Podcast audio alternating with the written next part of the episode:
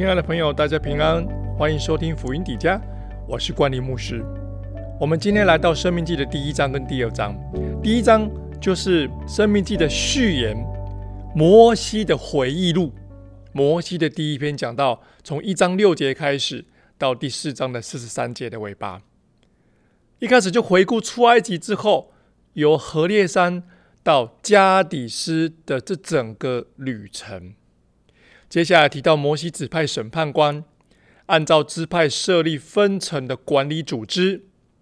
再提到摩西派人侦查迦南地，在加迪斯居住的过程，还要派人去敞开迦南地。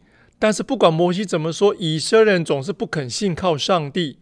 虽然如此，上帝始终走在以色列人前面，为你们寻找安营的地方，因为他夜间用火柱。白天用云柱带领以色列的旅程，接下来又回忆以色列人受惩罚，主听见百姓们的埋怨，非常愤怒，以色列人受惩罚而战败。而第二章呢，以色列人在加迪斯住了一段很漫长的时间，后来遵照上帝的命令转移方向，进入往红海去的旷野，在以东山区绕了一段很长的时间。在旷野流浪，在描述回忆从加迪斯到约旦河东的整个旅程。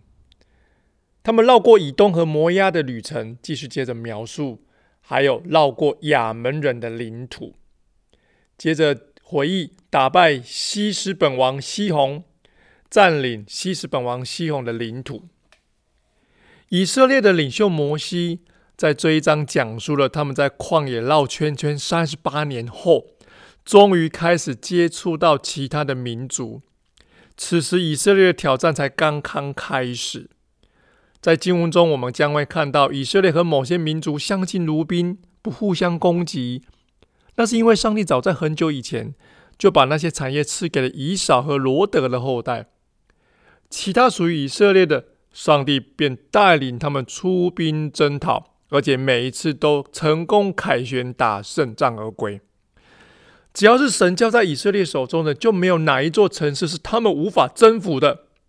相信神的带领跟帮助，是摩西勇气十足的关键。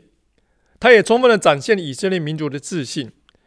亲爱的朋友，或许有时候你会觉得自己有点渺小，我只是一个普通的平凡人。但你知道吗？